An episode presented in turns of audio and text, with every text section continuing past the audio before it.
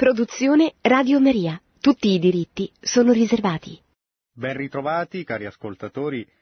Vorrei rileggere questa sera un'omelia e un discorso del Santo Padre di questi ultimi giorni che sono un po', pur essendo stati pronunciati in occasioni diverse, sono uniti da un filo conduttore, per così dire, che è quello della Chiesa in uscita, espressione ormai ricorrente che siamo abituati ormai a sentire, ma che ci permettono di coglierne la profondità anche spirituale, per evitare sia di ridurla semplicemente a un aspetto sociologico a cui si fermano alcuni commentatori, mentre invece il Papa intende qualcosa di più, e sia per evitare di pensare che in fondo riguardi gli altri o riguardi solo i pastori, eh, il che sarebbe più facile eh, certamente, e invece quello che intende il Papa è innanzitutto un cambio di atteggiamento interiore. Questo risulta certamente più difficile perché a questo punto chiama in causa tutti e ciascuno.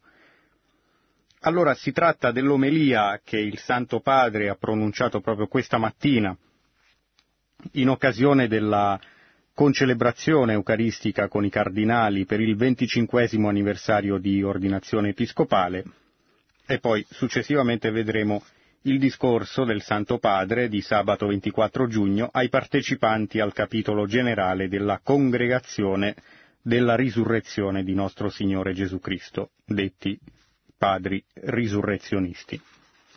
Cominciamo dall'omelia di questa mattina che si è svolta eh, nel, nel corso della celebrazione che si è svolta nella cappella Paolina, eh, una delle principali cappelle del Palazzo Apostolico, cosiddetta perché è una catechesi visiva grazie ai suoi affreschi eh, sull'Apostolo Paolo e in occasione del venticinquesimo anniversario di ordinazione episcopale, come abbiamo detto, il eh, Santo Padre eh, ha ricevuto l'ordine episcopale il 27 giugno del 1992. Era stato or- eh, nominato e quindi in quel giorno poi ordinato, consacrato vescovo ausiliare di Buenos Aires dal cardinale Antonio Quarracino, cui succedette poi eh, dopo pochi anni, mh, prima affiancandosi come arcivescovo coadiutore, e poi alla morte del cardinal Quarracino, succedendogli come arcivescovo eh, a pieno titolo di Buenos Aires per volontà di San Giovanni Paolo II. Dunque, si è trattato di una celebrazione per certi versi familiare con i soli cardinali, ma che eh, certamente acquistava un rilievo particolare vista la ricorrenza del venticinquesimo anniversario. E il Papa ha preso le mosse dalle letture del giorno, in particolare dalla prima lettura, in, proponendo una triade, alzati, guarda, spera. E possiamo cominciare proprio da qui. Il Papa mh, mm, riprende il dialogo tra Dio e Abramo, quel dialogo che incominciò, ricorda il Papa, con quel vattene dalla tua terra, e, in cui Dio stava dando un ordine che a viste umane poteva sembrare paradossale ad Abramo. Vattene, esci, dicendogli addirittura ti darò una discendenza ancora più numerosa delle stelle quando Abramo era già anziano e sua moglie era, era sterile. Quindi, e invece eh, vediamo che i piani di Dio poi vanno al di là di quelle che sono le misure e i limiti umani. Allora il Papa parte proprio da qui per proporre questi tre imperativi. Alzati, guarda, spera. Tre imperativi che segnano la strada che deve percorrere Abramo, commenta, e anche il modo di fare, l'atteggiamento interiore. Alzati, guarda, spera, ripete. E in questa omelia spiega ciascuna di queste tre parole. Alzati, cosa vuol dire? spiega il Papa alzati, cammina, non stare fermo. Tu hai un compito, tu hai una missione e devi compierla in cammino. E, eh, qui merita di essere sottolineata questa frase hai un compito, hai una missione, perché questo vale per tutti. Generalmente noi pensiamo alla missione, alla vocazione come qualcosa che riguardi solo i consacrati o solo i sacerdoti, e pensando che invece noi laici in fondo possiamo vivere un po' alla giornata, invece no. La vocazione cos'è? È la chiamata di Dio a fare qualcosa, a realizzare qualcosa che Lui ha in mente e che è il bene per noi, e che è addirittura qualcosa che noi neanche avremmo immaginato con le nostre forze. E quindi eh, il compito, la missione che Dio ci affida mh, mm, è quella che mh, mm, in fondo è la piena realizzazione della nostra vita. Non rimanere seduto dunque, alzati in piedi, e Abramo cominciò a camminare. In cammino, sempre, e il simbolo di questo è la tenda. Dice il libro della Genesi che Abramo andava con la tenda, e quando si fermava c'era la tenda. Mai Abramo ha fatto una casa per sé, mentre c'era questo imperativo, alzati. Soltanto costruì un altare, cioè l'unica cosa fissa che costruisce è per il culto di Dio. Ma lui stesso era per così dire sempre in movimento, cioè sempre disponibile a quello che Dio gli indicava di fare, un passo alla volta, magari senza neanche capire bene dove lo avrebbe condotto. Soltanto costruì un altare, l'unica cosa, per adorare colui che gli ordinava di alzarsi, di essere in cammino con la tenda. Alzati. Secondo imperativo, guarda. E qui il Papa cita il passo del libro della Genesi. Alza gli occhi e dal luogo dove stai spingi lo sguardo verso il settentrione e il mezzogiorno, verso l'oriente e l'occidente cioè non richiuderti in te stesso, ma guardati intorno. Guarda l'orizzonte, non costruire muri, guarda sempre, vai avanti. E la mistica, la spiritualità dell'orizzonte, è che quanto più si va avanti, sempre c'è più lontano l'orizzonte, dice il Papa. Spingere lo sguardo, spingerlo in avanti, camminando ma verso l'orizzonte.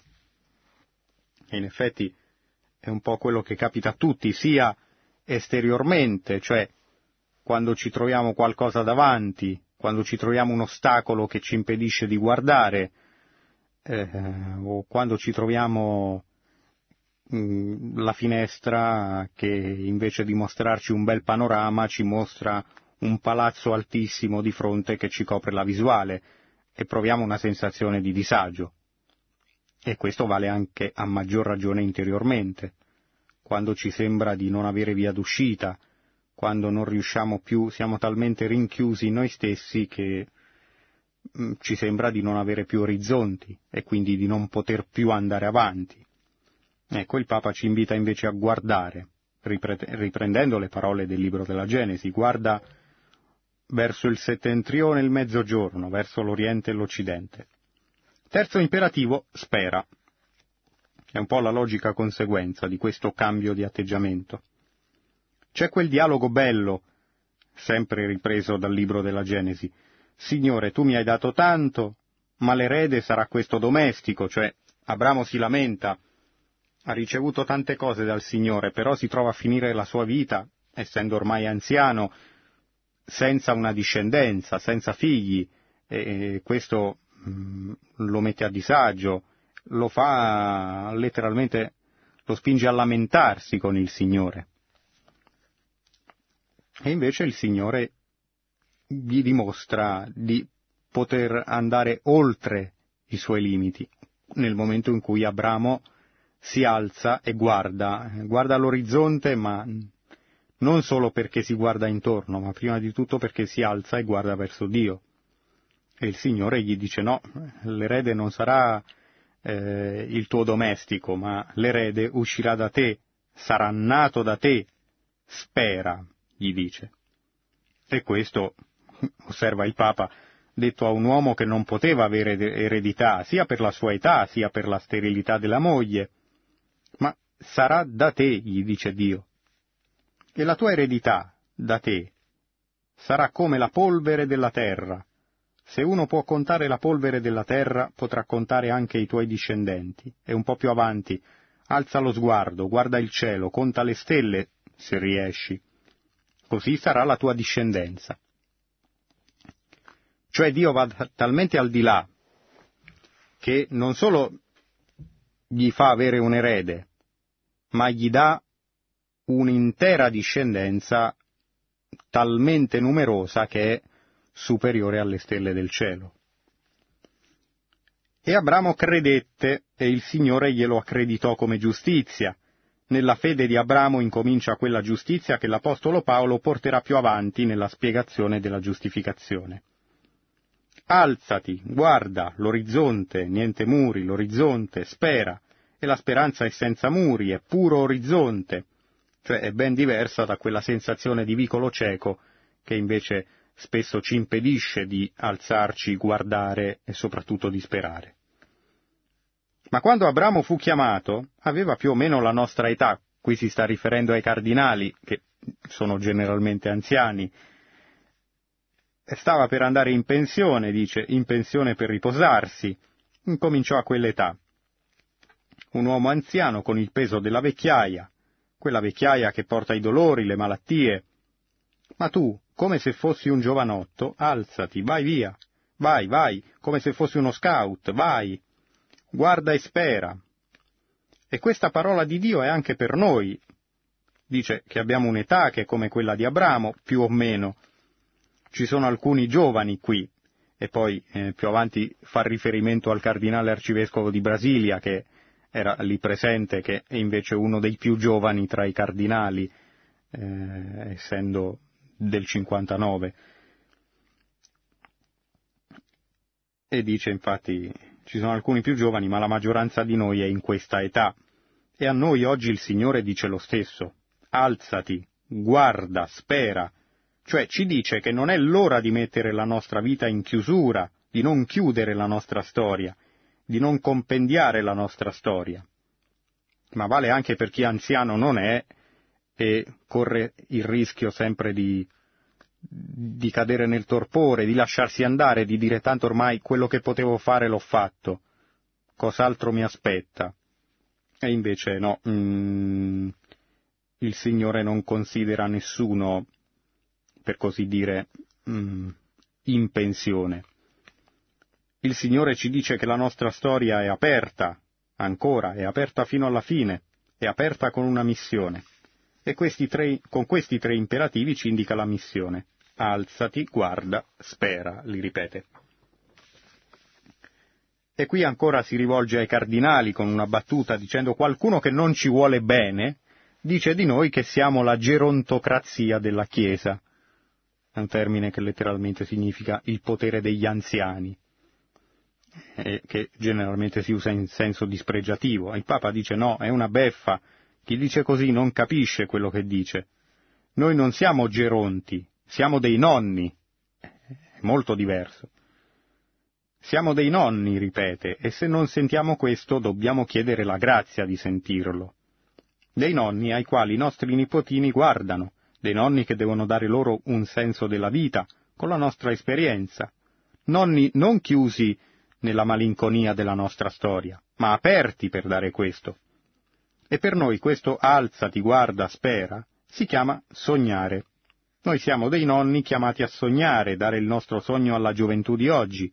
Ne ha bisogno, perché loro prenderanno dai nostri sogni la forza per profetizzare e portare avanti il loro compito. Qui torna un, una dinamica molto cara al Papa, che ricorda spesso l'importanza degli anziani e eh, la necessità che non ci si rinchiuda in scompartimenti stagni tra generazioni, eh, che purtroppo è uno degli aspetti che caratterizzano il nostro tempo, cioè il mondo degli anziani a parte e il mondo dei giovani separato con i suoi propri ritmi, i suoi propri divertimenti, i suoi propri linguaggi, tante volte c'è proprio un'incomunicabilità tra le generazioni, mentre il Papa eh, mette in evidenza come sia vitale l'interazione tra questi due mondi eh, e quindi tra la memoria e l'esperienza degli anziani e la speranza e la progettualità dei giovani, come debbano interagire per non, per non appassirsi invece quando si trovano separati, per non appassire, per non per non rinsecchire, diciamo così. Mi viene alla mente, eh, riprende quel passo del Vangelo di Luca, Simeone e Anna, due nonni, ma quanta capacità di sognare avevano questi due. E tutto questo sogno lo hanno detto a San Giuseppe, alla Madonna, alla gente, cioè loro aspettavano il Messia, sognavano, ma non nel senso di essere tra le nuvole, ma nel senso di desiderare ardentemente, con fede, di poter vedere il Messia prima di chiudere gli occhi. E non era scontato che lo avrebbero visto. Il Messia sarebbe potuto arrivare anche una, una due, dieci generazioni dopo. E invece questo loro sogno che inseguivano con fede si è concretizzato nella, nell'episodio evangelico della presentazione di Gesù al Tempio, quando Simeone e Anna vanno incontro a Giuseppe e Maria che portano il bambino Gesù e lo riconoscono, anche lì viene fuori poi quel, eh, Simeone, viene fuori quel cantico di Simeone, eh, ora lascia, o oh Signore, che il tuo servo vada in pace secondo, secondo la tua parola, il nunc dimittis, che tuttora preghiamo all'interno della preghiera di compieta. E Anna andava chiacchierando qua e là e diceva è lui, è lui, lo riconoscono, ma lo riconoscono mossi dallo Spirito Santo, come dice l'Evangelista, non per i loro meriti. E, ehm, così come Elisabetta aveva riconosciuto, quando Gesù era ancora nel grembo di Maria, aveva riconosciuto la visita del Signore. E questo è ciò che oggi il Signore chiede a noi, di essere nonni in questo senso, di avere la vitalità di dare ai giovani, perché i giovani lo aspettano da noi, di non chiuderci, di dare il nostro meglio.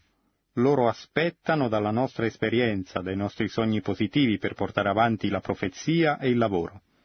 E finisce dicendo chiedo al Signore per tutti noi che ci dia questa grazia, anche per quelli che ancora non sono diventati nonni, e qui dice, vediamo il presidente dei vescovi del Brasile, è un giovanotto in confronto alla media, all'età media del collegio cardinalizio, ma arriverà, poi anche lui eh, arriverà ad, essere, ad avere l'età di essere nonni. E quindi ripete ancora una volta di chiedere la grazia di essere nonni, di sognare e dare questo sogno ai nostri giovani, ne hanno bisogno.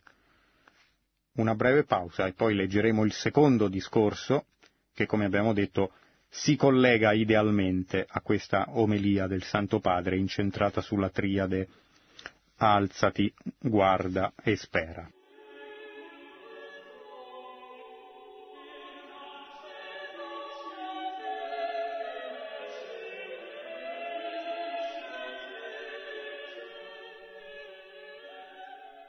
Sabato 24 giugno 2017, nella sala del Concistoro, il Papa ha ricevuto i partecipanti al capitolo generale dei risurrezionisti, la congregazione della risurrezione di nostro Signore Gesù Cristo, fondata nel 1800 da un gruppo di mh, mm, esuli polacchi giunti in Francia in seguito al fallimento e quindi alla repressione dell'insurrezione degli anni 1830 dei polacchi nei confronti del dominio russo. La Polonia, come, come ci ha ricordato anche San Giovanni Paolo II più volte, ha una storia molto travagliata, una storia in cui mh, più volte si è ritrovata soggetta a domini stranieri, ma paradossalmente ha mantenuto invece, anche quando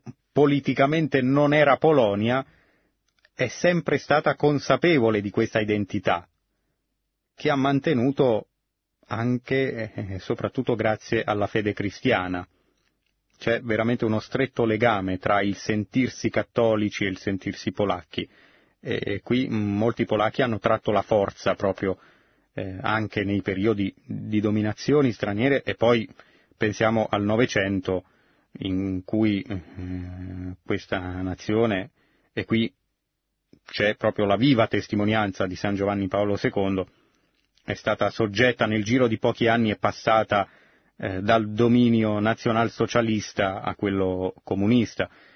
E quindi in quel contesto, in un contesto di persecuzione, eh, c'è questo gruppo di esuli polacchi eh, del, nell'Ottocento, quindi un secolo prima i fatti che abbiamo invece riportato, mm, un secolo prima di San Giovanni Paolo II, diciamo così, che nacque nel 1920, nel 1830 questo gruppo di esuli che fugge in Francia e eh, guidati da Bogdan Jansky, che aveva seguito prima altre strade, altre strade anche intellettuali, diciamo, e poi era tornato alla pratica religiosa, e fondano insieme a lui questa congregazione incentrata proprio sulla risurrezione. Il Papa ha ricevuto i partecipanti al capitolo generale ricordando l'eredità di cui sono portatori, figli spirituali di Bogdan Miansky, apostolo dei polacchi emigrati in Francia durante il secolo XIX, siete nati per testimoniare che la risurrezione di Cristo è alla base della vita cristiana, per annunciare l'esigenza della risurrezione personale e sostenere la comunità nella sua missione al servizio del regno di Dio. In stretto rapporto con il carisma dell'Istituto avete scelto per questo capitolo il tema Testimoni della presenza del Signore risorto, dalla comunità al mondo. Vorrei soffermarmi, dice il Papa, su tre espressioni. Anche qui, nell'omelia eh, della Cappella Paolina aveva usato tre parole, qui invece usa tre espressioni, cioè la prima testimoni della presenza del Signore risorto, la seconda è dalla comunità al mondo e la terza è profeti di gioia e di speranza pasquale. Cioè ci mostra visto che all'inizio abbiamo detto di questo filo conduttore che è un po' la spiritualità della Chiesa in uscita, eh, che in fondo è una dimensione costitutiva della Chiesa, non è che sia nata solo oggi, semplicemente il Papa ci sta ricordando con insistenza mm, questo aspetto essenziale, cioè se non si è in uscita, ma in uscita non per, non per il gusto di uscire, né tantomeno per esigenze puramente esteriori, ma perché dalla risurrezione di Cristo scaturisce necessariamente, se davvero ci crediamo, la necessità di annunciarlo anche agli altri. Il problema è che spesso non ci crediamo fino in fondo, perché chiunque, se venisse a conoscenza di un morto che risorge, andrebbe a raccontarlo in giro, um, urbi e torbi, non ci sarebbe neanche bisogno di dirgli vai in missione a raccontarlo, ci andrebbe spontaneamente. Allora il Papa comincia dalla prima espressione, testimoni della presenza del Signore risorto, vale a dire, eh, dice, missionari, apostoli del vivente. Anche qui eh, sono parole che siamo abituati a sentire anche nella scrittura, nella liturgia, dove si usa l'espressione Dio vivo e vero, e cui e che ascoltiamo però distrattamente. In realtà si tratta di ricordarci che non stiamo eh, parlando di un uomo del passato, vissuto duemila anni fa, che magari ha anche trasmesso degli insegnamenti belli, edificanti, ma stiamo parlando di qualcuno che è morto, è risorto ed è vivo oggi, ora, in questo momento. Per questo, dice il Papa, vi propongo come icona Maria Maddalena, l'apostola degli apostoli. Apostolorum Apostola è anche il eh, titolo di un eh, documento di Papa Francesco con cui ha voluto elevare a festa allo stesso rango quindi degli Apostoli eh, dal punto di vista liturgico la memoria, eh, precedentemente era appunto memoria, di Maria Maddalena eh, per il semplice motivo che è stata la prima a diffondere l'annuncio della risurrezione quindi a fare ciò che in seguito hanno trasmesso gli apostoli. Che al mattino di Pasqua, dopo aver incontrato Gesù risorto, lo annuncia agli altri discepoli. Lei cercava Gesù morto e lo trova vivo. E anche questo è uno dei passaggi chiave di questo discorso, perché il Papa ricorda anche più avanti che spesso eh, cerchiamo, cerchiamo Gesù ma non sappiamo bene dove trovarlo, oppure lo cerchiamo ma senza accorgerci che siamo rimasti rinchiusi, mentre invece, ecco, bisogna risvegliare quella triade di cui abbiamo parlato nella prima parte della trasmissione. Alzati, guarda, spera, sapersi guardare intorno, non fare come i discepoli di Emmaus che, che ci hanno messo un po' a capire che Gesù era addirittura accanto a loro per strada ed era risorto, mentre loro stavano ancora piangendo la sua morte.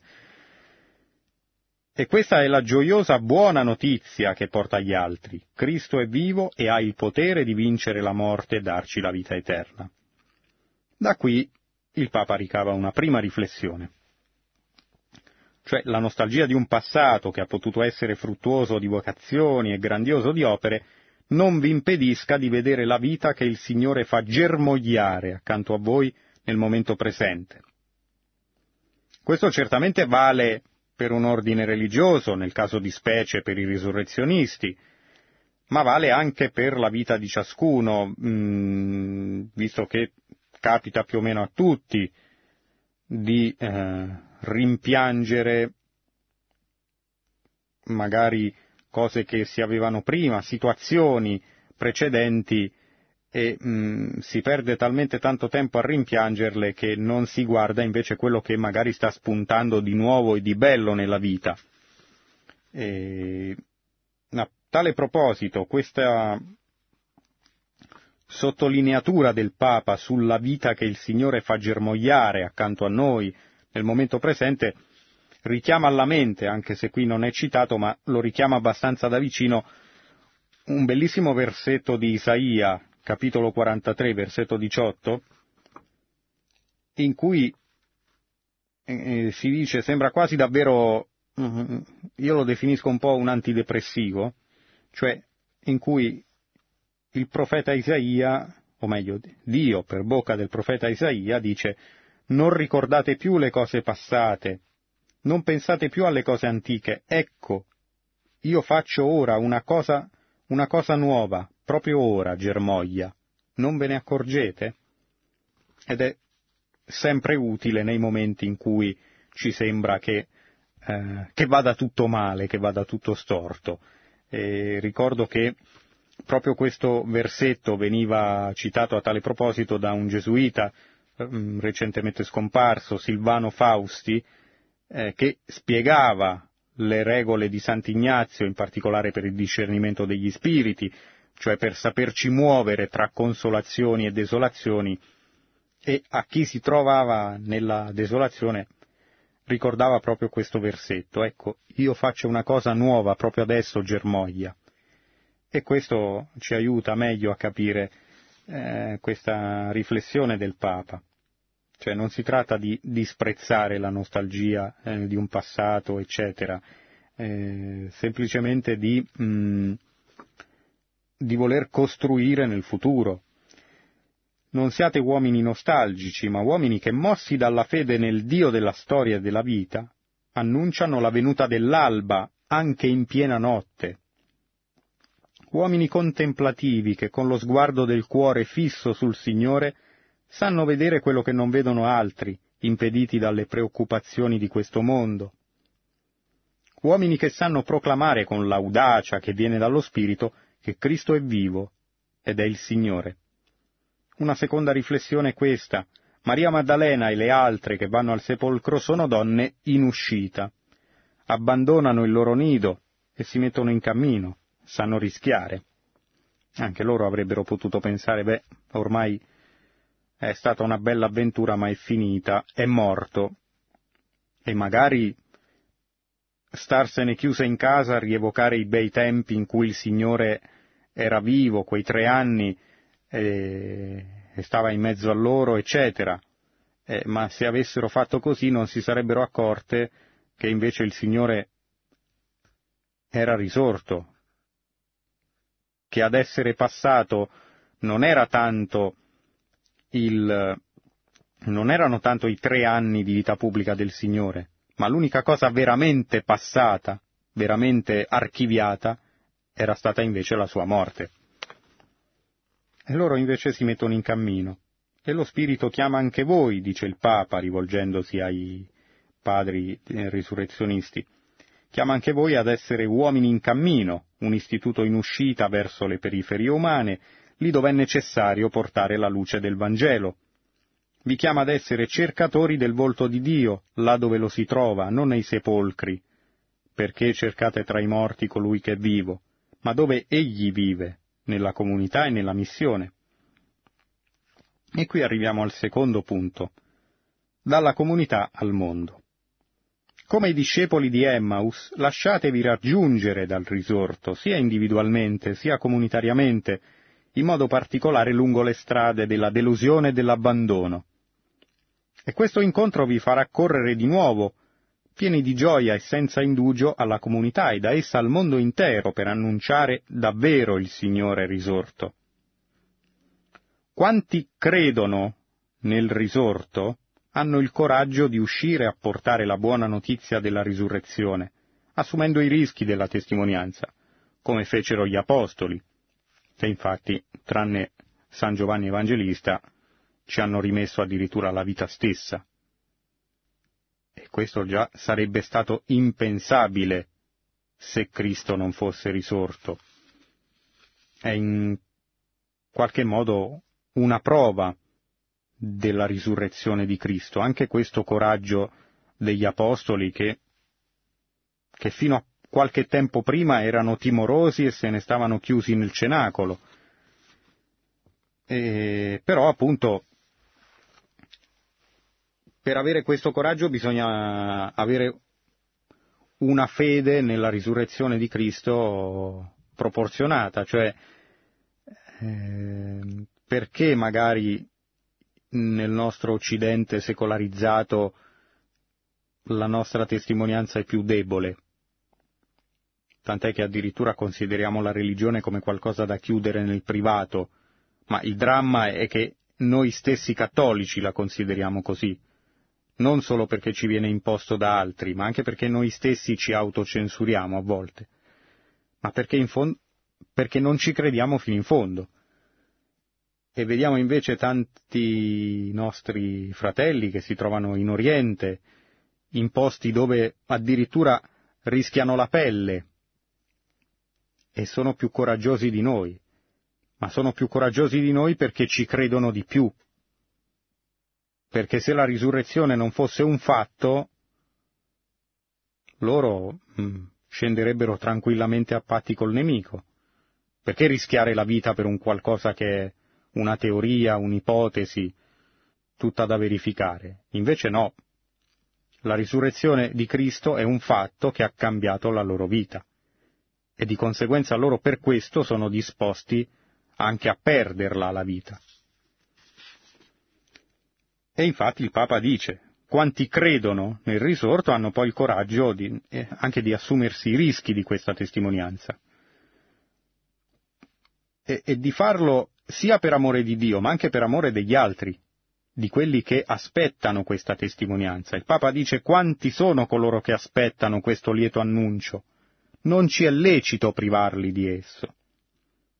Se la risurrezione di Cristo è la nostra più grande certezza, il tesoro più prezioso, come non correre ad annunciarla ad altri?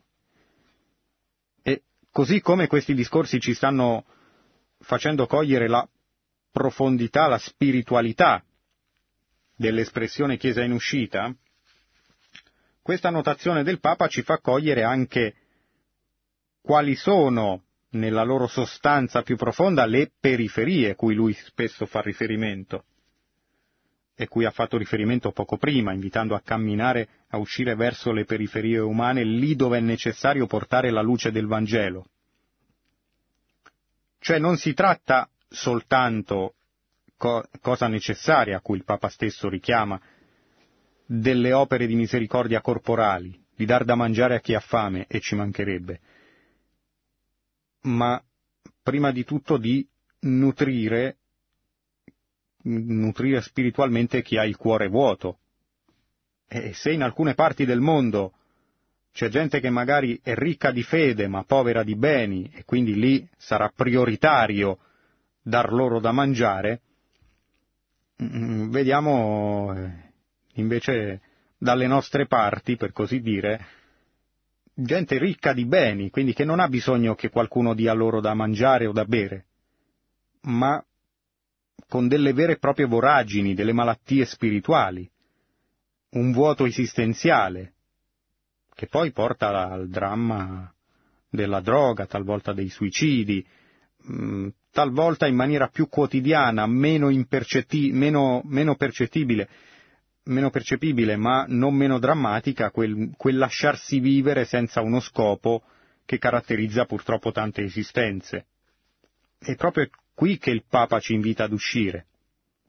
Non a dire, vabbè, ma quello lì non ci crede, sono affari suoi. No. Proprio perché si lascia andare, senza credere, senza credere in niente, e in definitiva senza avere uno scopo nella vita, allora la più alta forma di carità, un'esigenza che ci chiede um, un bisogno spirituale che ci interpella, che non dovrebbe lasciarci indifferenti, sarebbe proprio quello di in qualche modo, non necessariamente andando lì eh, a, a, tirargli addosso eh, il Vangelo, insomma, ma a, fa, a fargli venire quella fame, quella curiosità, far capire che c'è qualcuno che può soddisfare quel desiderio, quel vuoto che in fondo manifesta una nostalgia di Dio che non viene mai meno, neanche nell'uomo più secolarizzato. Allora il modo concreto di manifestare questa fede nella risurrezione è la vita fraterna in comunità, nel caso del, dei risurrezionisti di un ordine religioso, ma che si può poi declinare nella nostra vita ordinaria. Si tratta di accogliere i fratelli che il Signore ci dona, dice il Papa, non quelli che noi scegliamo, che sarebbe molto bello e molto facile, ma evidentemente non è la logica di Dio, ma quelli che il Signore ci dona attraverso le circostanze della vita. Da quando Cristo è risorto non ci è più permesso, come dice l'Apostolo Paolo, di guardare agli altri alla maniera umana. Li vediamo e li accogliamo come dono del Signore. E questa è un'altra cosa che noi oggi diamo per scontato, ma una delle grandi novità portate dalla fede cristiana è stata proprio il riconoscere a ciascun uomo la dignità di persona. Guarda caso questo sta avvenendo meno proprio adesso che la fede si affievolisce. Li vediamo e li accogliamo come dono del Signore, l'altro è un dono che non può essere manipolato né disprezzato, un dono da accogliere con rispetto, perché in lui, specialmente se è debole e fragile, mi viene incontro Cristo, vi esorto ad essere costruttori di comunità evangeliche, non meri consumatori di esse, ad assumere la vita fraterna in comunità come la prima forma di evangelizzazione. Le comunità siano aperte alla missione, rifuggano l'autoreferenzialità che conduce alla morte. I problemi che sempre ci sono non vi soffochino, ma possiate coltivare la mistica dell'incontro e cercare, insieme con i fratelli che il Signore vi ha donato, e illuminati dalla relazione d'amore che passa tra le tre divine persone, la via e il metodo per andare avanti. In una società che tende a livellare e massificare, dove l'ingiustizia contrappone e divide, in un mondo lacerato e aggressivo non fate mancare la testimonianza della vita fraterna in comunità. E anche questo tocca nel vivo un aspetto peculiare della vita moderna, cioè quell'anonimato diffuso per cui mm, non, non, ci si conosce più neanche tra vicini di casa, e, mm, si va in un posto, in un negozio, in, in un centro commerciale e mm, sembra di essere in mezzo a una massa di individui anonimi che non hanno niente da dirsi e che infatti non si dicono niente se non il minimo indispensabile dal punto di vista funzionale. E questo però viene vissuto come un dramma, cioè da cui vengono fuori quei drammi della solitudine per cui si ritrova l'anziano in stato di decomposizione perché nessuno lo cercava più. Eh, purtroppo succede questo eh, perché il tessuto sociale si disgrega e, e ciascuno è un individuo che deve saper badare a se stesso finché ne è capace. E invece anche questa testimonianza della vita fraterna, che poi era quella che distingueva i cristiani sin dagli inizi rispetto al resto del mondo, eh, anche nelle piccole cose, anche in un semplice gesto di cortesia, non è che si debba fare chissà che cosa per vivere questa vita fraterna. Mm, in tempi di anonimato sociale anche un salutare in maniera gentile può essere un segno di, di ripartenza, per così dire. E infine, profeti di gioia e di speranza pasquale. Il risorto ha effuso sui suoi discepoli due forme di consolazione, dice il Papa. La gioia interiore e la luce del mistero pasquale. La gioia di riconoscere la presenza del risorto vi introduce nella sua persona e nella sua volontà, per questo conduce alla missione, e d'altra parte, la luce del mistero pasquale fa recuperare la speranza, una speranza affidabile, come ha detto Papa Benedetto XVI, Qui il Papa cita l'enciclica Spe Salvi, tutta dedicata alla speranza. Risorti per far risorgere, liberati per liberare, generati a vita nuova per generare vita nuova in tutti coloro che incontriamo sul nostro cammino. Questa è la vostra vocazione e missione di fratelli della risurrezione. E infine cita ancora perché cercate tra i morti colui che è vivo risuoni continuamente nei vostri cuori questa parola, vi aiuterà ad uscire dai momenti di tristezza e vi aprirà orizzonti di gioia e di speranza. Vi permetterà di ribaltare le pietre dai sepolcri e vi darà la forza per annunciare la buona notizia in questa cultura tante volte segnata dalla morte. Se avremo il coraggio di andare fino ai nostri sepolcri personali e comunitari, vedremo come Gesù è capace di farci risorgere da essi, e questo ci farà ritrovare la gioia, la felicità e la passione dei primi momenti del nostro donarci. Cari fratelli, concludo, dice il Papa, in chiusura di questo discorso, ricordando ciò che tante volte ho detto ai consacrati, specialmente durante l'anno della vita consacrata, fare memoria grata del passato. Ecco, questo ci fa capire cosa intendeva il Papa con non non siate uomini nostalgici, non fermatevi a ricordare il passato. Non invitava certo a disprezzare il passato, piuttosto ad assumerlo come eredità per camminare nel futuro, quindi fare una memoria grata. Il Papa spesso, anche nelle omelie di Santa Marta, invita ad essere cristiani memoriosi, con uno dei suoi tipici neologismi, fare memoria grata del passato, vivere il presente con passione, abbracciare il futuro con speranza. Memoria grata del passato, cioè non archeologia, perché il carisma è sempre una sorgente d'acqua viva, non una bottiglia d'acqua distillata.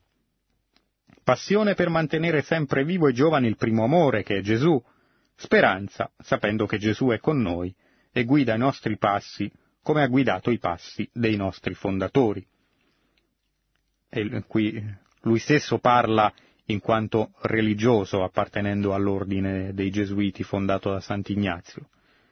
Maria che in modo singolare ha vissuto e vive il mistero della risurrezione del suo figlio, vegli come madre sul vostro cammino.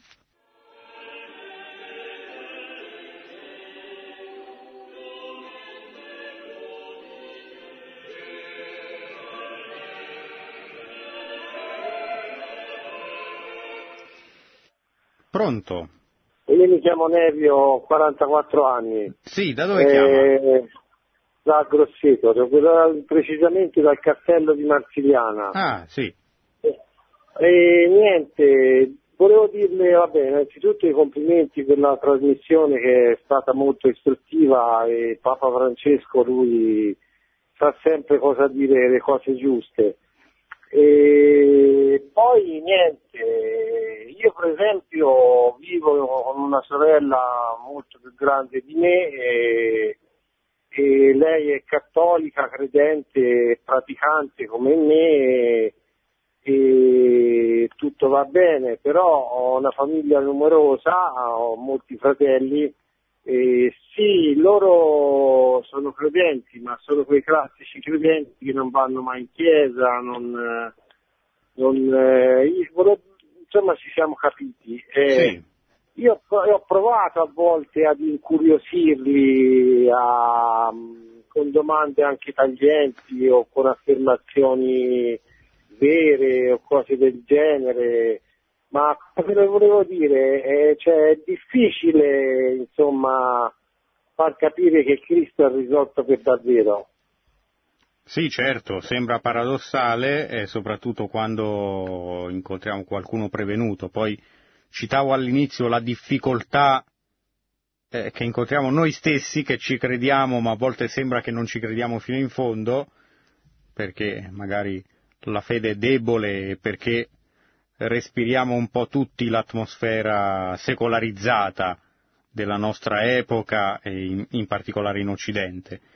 Eh, certo ci sono diciamo degli indizi molto forti se uno volesse fare un discorso razionale che vanno dal racconto dei Vangeli, che sono dei racconti storici, e basti considerare il fatto che eh, se il racconto della risurrezione fosse un falso, avremmo trovato, mh, mm, gli evangelisti stessi avrebbero trovato tanta gente pronta a smentirli.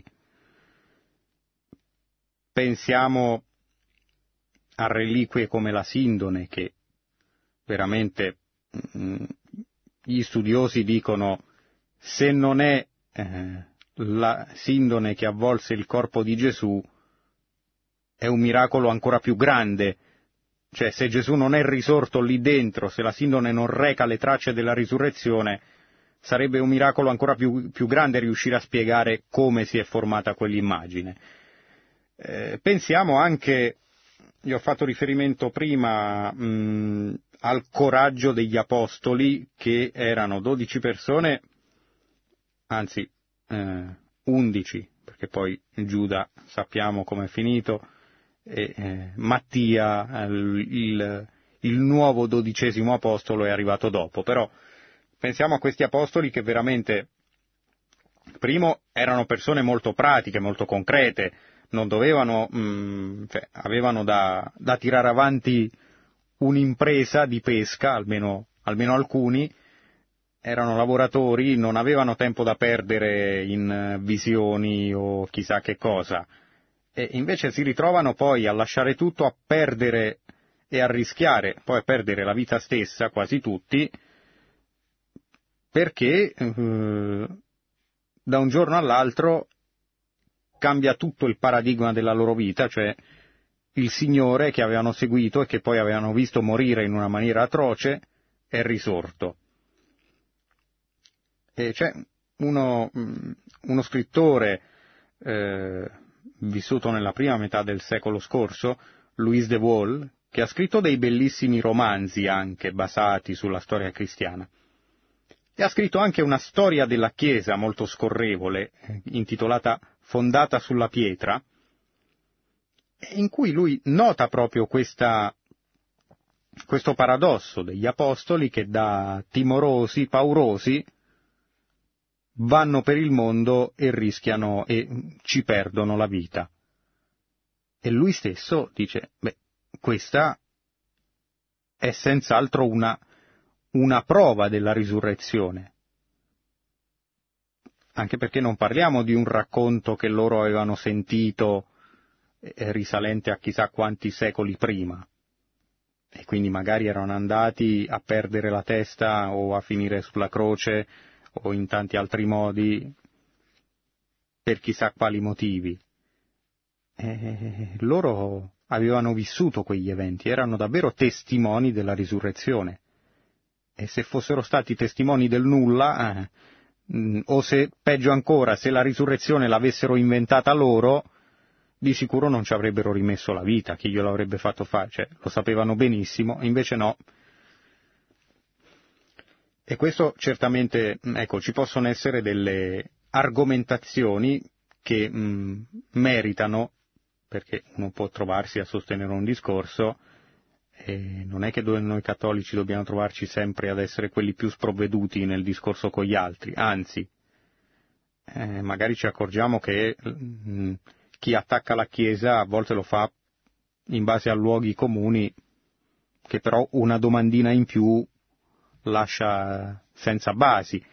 E invece eh, è, è giusto approfondire questi eventi e approfondire le ragioni della nostra fede, anche perché qui siamo proprio non a una ragione, ma alla ragione fondamentale. Se Cristo non è risorto, andiamo tutti a casa, cioè chi ce l'ha fatto fare. E inoltre ci sono però anche delle altre vie. Papa Francesco ricorda spesso, continuamente quella frase di Papa Benedetto, non si evangelizza per attrazione. Cioè ci sono delle volte in cui invece parlare, dimostrare, che poi in fondo è il Padre Eterno che converte, noi al massimo possiamo sgomberare gli ostacoli che lasciano gli altri prevenuti verso la fede e quindi per la conversione. Eh, però ci sono delle occasioni in cui questo parlare rischia di essere persino controproducente. Ma possiamo però attrarre, attrarre a Cristo, sempre che noi stessi ci lasciamo attrarre da Cristo, altrimenti eh, la nostra sarebbe una testimonianza forzata e poco credibile. Mm, ma non perché dobbiamo essere per forza santi per evangelizzare, altrimenti non evangelizzerebbe nessuno eh, ma nel senso di essere anche peccatori perdonati, ecco, come dice il Papa, eh, consapevoli di essere perdonati, peccatori immersi nell'amore di Dio, che si lasciano pian piano plasmare da Lui. E allora si attrae con che cosa? Con la testimonianza della vita, con, eh, col fatto che quindi non si perde questa speranza in Cristo, nonostante le croci e nonostante i nostri stessi difetti. E poi, ecco, mi veniva in mente, lei chiama dalla Toscana, che è sicuramente una delle regioni più belle, ricche di arte, eh, dove c'è un, veramente un intreccio bellissimo tra la bellezza della natura e la bellezza di ciò che è stato costruito dall'uomo e costruito a gloria di Dio. Perché chi va a visitare la Toscana va a vedere le cattedrali, le chiese eh, e va a vedere tutto un paesaggio anche architettonico che è stato plasmato in secoli che, in cui bene o male, con i limiti umani, le istituzioni si ispiravano al cristianesimo. Va a vedere la cattedrale di Santa Maria del Fiore a Firenze o la, la chiesa di, la rotonda di Montesiepido, c'è San Galgano, un santo dalla storia veramente affascinante, che si santificò nel suo ultimo anno di vita, oltretutto. E va a vedere dei paesaggi bellissimi che parlano di Dio, perché è Lui il creatore quando ci stupiamo di fronte alla contemplazione della natura, e va a vedere l'opera dell'uomo che in questi luoghi ha elevato a gloria di Dio. E anche la via della bellezza è una via che può parlare di Dio al cuore dei non credenti, al cuore di chi magari è prevenuto, eppure non può fare a meno di stupirsi quando entra in una cattedrale. Credo di averlo ricordato altre volte, ma vale la pena ripeterlo. Mi ricordo una volta, in una delle cattedrali più belle d'Italia, eh, nel Duomo di Siena, durante la messa domenicale, ero lì in quel periodo, ehm, il sacerdote invitò i presenti a guardare veramente questo, uh, questa meravigliosa architettura in cui ci si trovava e disse guardate che se Cristo non fosse risorto non ci sarebbe tutta questa bellezza che la gente viene a visitare.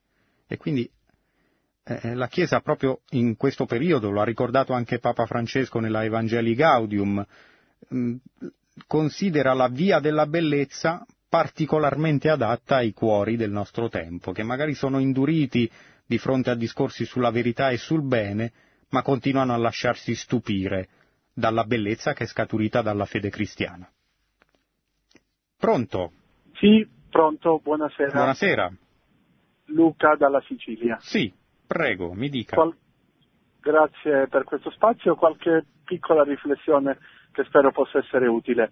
Eh, molto, molto semplice, Mm, la, la prima, anzi le prime. Immagino che se la resurrezione di Gesù Cristo fosse stata un'invenzione degli evangelisti, di sicuro non l'avrebbero messo in bocca delle donne, perché dai Vangeli noi sappiamo che le prime persone ad annunciare la risurrezione sono delle donne, cioè esseri che nel tempo di allora non avevano eh, nessuna, nessuna forza, non erano neppure ammesse a testimoniare nei processi, perché Esatto. la parola delle donne non valeva nulla. E la prima a parlare di resurrezione è una donna, quindi strategicamente se l'evangelista voleva inventare qualcosa l'avrebbe messo in bocca ragionevolmente ad un uomo, ad un saggio. La- un'altra eh, osservazione che spero, spero sia logica. In nessun Vangelo che noi sentiamo nella notte, nel giorno di Pasqua, viene descritta la resurrezione in maniera fantasmagorica. Noi eh, ascoltiamo solo di una tomba vuota, di visione di angeli, ma nessun racconto di come è risorto Gesù Cristo. Gli apostoli l'avevano visto morire, ma non l'hanno visto risorgere, hanno solo visto una tomba vuota e poi lo hanno visto vivo. Quindi immagino che un- se l'Evangelista voleva inventare la resurrezione avrebbe descritto in maniera eh, diciamo, mo- molto colorita quell'evento. E un'ultima osservazione, dopodiché l'ascolto per radio. Eh, non mi stupisce più di tanto la carenza eh, della fede oggi nella resurrezione di Gesù Cristo. Se è vero come è vero, e lo leggiamo nei Vangeli, non ricordo onestamente quale, mi scuso di questo, che eh, i sommi sacerdoti, messi dinanzi al fatto eh, compiuto, dissero paghiamo i soldati che erano a presidio davanti alla tomba per dire, per mentire e dire a tutti che hanno visto gli apostoli venire a rubare il corpo di Gesù Cristo. Hanno tentato di oscurare la risurrezione dinanzi al fatto compiuto, quindi non, non mi stupisce questa poca credulità eh, che diciamo, eh, caratterizza il nostro tempo. Eh, la ringrazio e l'ascolto per radio. Grazie a lei, ecco, non ho molto da aggiungere perché ha, de- ha detto veramente delle cose essenziali. Eh, sì, mh, se uno vuole costruire un complotto, lo costruisce bene, eh, non lascia nulla al caso. Avrebbero detto, magari avrebbero citato come testimoni non Maria Maddalena, come lei ha ricordato giustamente, le donne in quel tempo non erano considerate validi testimoni, e anche qui c'è una rivoluzione del cristianesimo, una novità, non solo la- riconoscere la dignità di persona a ogni uomo, ma anche riconoscere la eh, dignità della donna. Questo non solo adesso, in tempi recenti, eh, che quando magari in altre società la donna, magari anche adesso, è considerata in condizioni inferiori, mh, nella, nella Chiesa, sin da subito abbiamo avuto donne sante, e donne sante anche ad alti livelli della so- e donne eh, non solo sante ma anche ad alti livelli della società. Pensiamo al Medioevo, un'epoca ingiustamente considerata oscura, eh, in cui abbiamo avuto tante sante donne e, e sante regine anche, quindi le donne che salivano ai vertici del, anche del potere civile. Questo tanto per dare una dimostrazione di come fosse tutt'altro che eh, trascurabile la condizione della donna dopo il cristianesimo, mentre invece, ecco, all'epoca in cui avvengono questi fatti, in cui Cristo si incarna e poi muore e risorge, in quella società la donna non era considerata un valido testimone. Se uno vuole inventare da zero che Cristo è risorto, non chiama a eh, testimoniare Maria Maddalena, ma chiama semmai Nicodemo o Giuseppe d'Arimatea, neanche Pietro che era un pescatore, chiama mh, due che erano personaggi importanti, distinti, eh, mh, integrati nell'elite, per così dire. E eh, secondo, come lei giustamente ha notato, sì, se voglio inventarmi eh, un qualcosa di incredibile come la risurrezione, vado a descriverlo nei minimi dettagli. Non mi limito a un racconto scarno come quello dei Vangeli.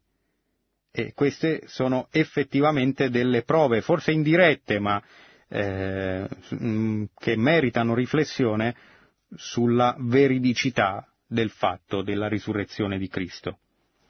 E sì, un ultimo punto, lei non ricordava il fatto dei soldati pagati dai sommi sacerdoti per dire che erano venuti gli apostoli a rubare il corpo e che quindi non era risorto.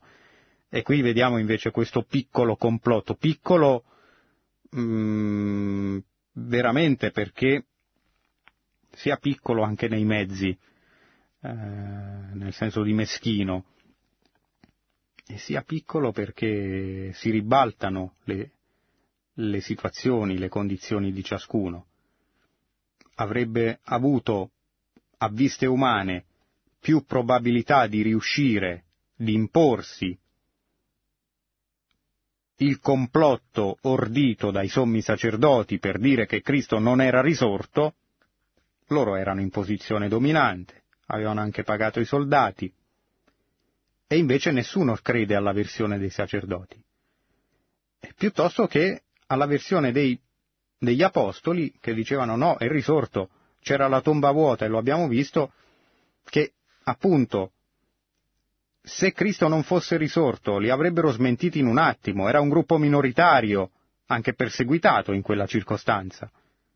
Eppure, senza contare il fatto che generalmente una montatura così di un uomo che muore, che è risorto, si smonta così come, ecco, se davvero fosse una montatura, invece no. Eh, una bugia così grossa, e sappiamo che non lo è, non regge per duemila anni. Si smonta nel giro di, di 15 giorni forse, proprio volendo essere, ecco.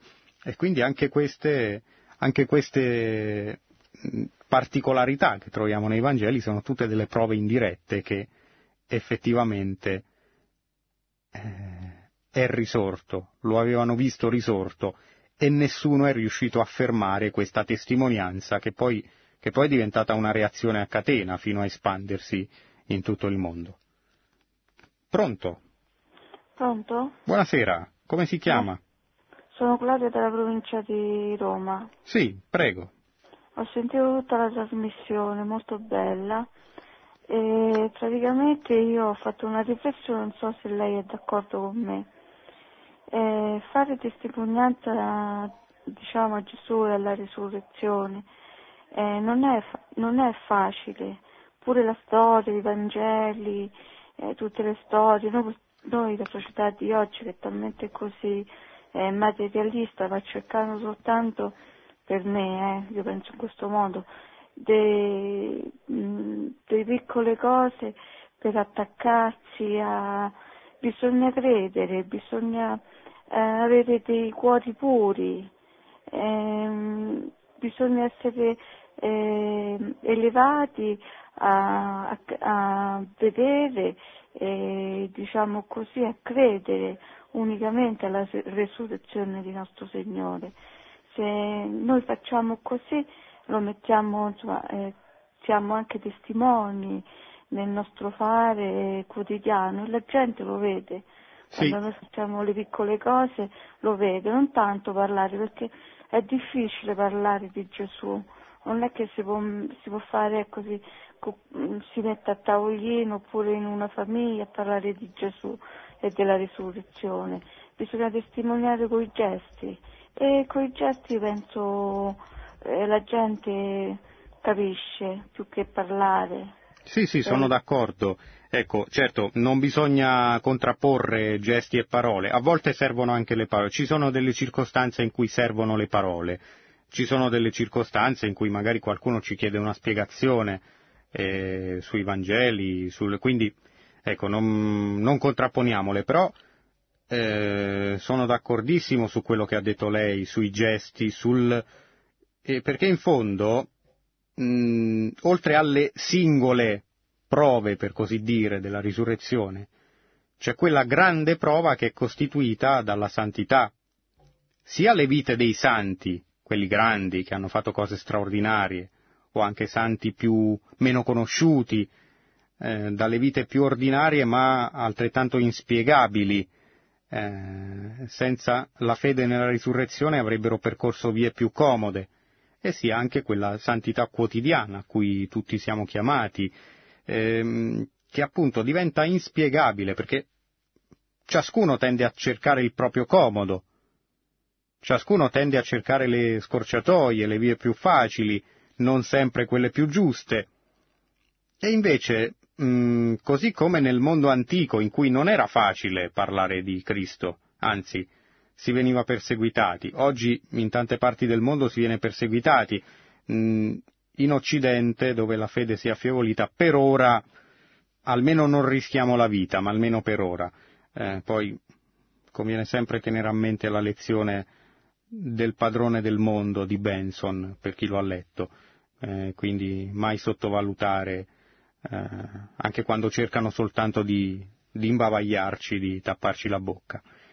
Mm, tuttavia, in condizioni difficili, come poteva essere il mondo romano, come può essere il mondo di oggi, effettivamente, come ha detto lei, ciò che colpisce è la vita che fanno i cristiani, è mm, quella, quella carità vissuta, appunto, più che parlata, che è inspiegabile secondo la logica del mondo. E poi pensiamo ai grandi esempi. Mm, San Giovanni Paolo II, per citare qualcuno già canonizzato, Santa Teresa di Calcutta. Ma scusate, ma viste umane, se Cristo non fosse risorto, ma chi gliel'avrebbe fatto fare di consacrare tutta la vita alla Chiesa o di andarsene nei sobborghi peggiori di Calcutta a, a pulire le piaghe di gente che neanche conosceva. E quando noi pensiamo a questi personaggi, che tutti ammiriamo, anche i non credenti, e dobbiamo veramente porci questa domanda, ma chi, chi gliel'ha fatto fare se non Cristo risorto, vivo e vero? Perché nessuno si sacrifica così per un personaggio del passato, per quanto bravo, per quanto illustre. Nessuno va a, a fare la carità per amore di Seneca o di Platone. Nessuno si consacra, consacra la propria vita a, eh, non so, troviamone un altro, a Pitagora. Eh, sono personaggi morti e sepolti e nessuno si eh, consacra neanche per amore di Lazzaro, che pure era risorto, ma eh, la sua non era la risurrezione, quella definitiva, quella di Cristo, quella che ha vinto la morte. E anche questo deve farci pensare. Così pure quei tanti piccoli gesti eh, di carità, di cortesia, che è diventata merce rara nel mondo, ehm, che diventano inspiegabili spesso, senza una prospettiva di fede, da cui scaturisce lo sguardo in alto verso Dio, alzati, guarda, come ha detto il Papa, e spera, e si ha un'attenzione all'altro, eh, all'altro in quanto tale, non in quanto umanità in blocco, ma all'altro, a, a chiunque altro, al singolo, ciascuno con una propria dignità. E anche questa, come abbiamo detto più volte, è stata la novità del cristianesimo, la novità portata dalla risurrezione che poi si riversa anche nella risurrezione personale di ciascuno, per quanto misera sia la sua vita, per quanto disperate siano le sue condizioni. Questa è la risurrezione che Dio ha voluto operare anche in ciascuno, attraverso la risurrezione di Cristo. Ed è la novità che siamo, a, a, che siamo chiamati a portare fino a quelle periferie che sono soprattutto quelle dell'anima, come ci ha ricordato il Santo Padre in questi discorsi. E questo mm, sostanzialmente è il senso di essere Chiesa in uscita, di essere cristiani in uscita, cioè non di uscire per andare chissà dove, ma uscire nel senso di uscire dai propri comodi, dalle proprie sicurezze vere e presunte, e cominciare a volgere lo sguardo a Dio e di conseguenza anche al prossimo. Grazie a tutti, buonanotte e buon ascolto su Radio Maria. Produzione Radio Maria. Tutti i diritti sono riservati.